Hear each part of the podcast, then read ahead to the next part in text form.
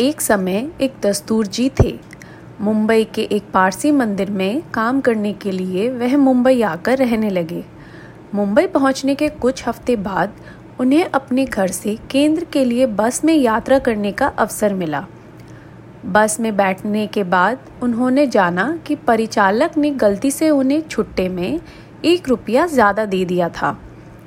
वे विचार करने लगे और उन्होंने अपने आप में सोचा मुझे एक रुपया वापस कर देना चाहिए। इसे अपने पास रखना गलत होगा।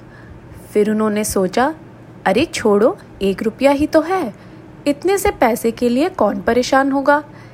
ऐसे भी ये बस कंपनी वाले काफ़ी पैसे कमाते हैं। एक रुपया कम पड़ने से उनको कुछ फ़र्क नहीं पड़ेगा। इसे चुपचाप ईश्वर का इनाम मानकर स्वीकार कर लेता हूँ। दस्तूर जी चुप रहे और शहर के नज़ारे का आनंद लेते रहे। जब उनका ठहराव आया तो वह द्वार पर क्षण भर के लिए रुके। फिर कुछ सोचते हुए परिचालक की ओर मुड़े और उसे वह रुपया देते हुए बोले, ये लो, तुमने मुझे ज़्यादा छुट्टा दिया था। परिचालक ने मुस्कुराते हुए जवाब दिया, आप ही शहर के नए दस्तूर जी हैं ना? उन्होंने जवाब दिया हाँ। आजकल आपकी काफ़ी प्रशंसा सुनने में आ रही थी। मैं केवल देखना चाहता था। कि आप अतिरिक्त छुट्टे से क्या करेंगे? परिचालक के शब्दों ने दस्तूर जी को हिला कर रख दिया। बस से उतरते ही निकट के बिजली के खंभे का सहारा लेते हुए स्वयं से फुसफुसाए।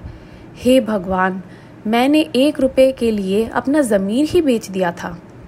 इसीलिए सतर्क रहें। हमारा मन खेल खेलता है। सावधान रहें। अपने विचारों पर ध्यान दें। वे शब्द बनते हैं। अपने शब्दों पर ध्यान दें, वे कर्म बनते हैं। अपने कर्मों पर ध्यान दें, वे आदतें बनते हैं। अपनी आदतों पर ध्यान दें, क्योंकि वे चरित्र बनते हैं। अपने चरित्र पर ध्यान दें, वह किस्मत बनता है। जब भी हमारा मन प्रतिकूल या गलत विचारों की ओर जाता है, हमें उस पर कड़ा नियंत्रण रखना चाहिए। गलत काम करने के बाद हमारा अपराध हमें शांति से नहीं रहने देगा। साईं राम।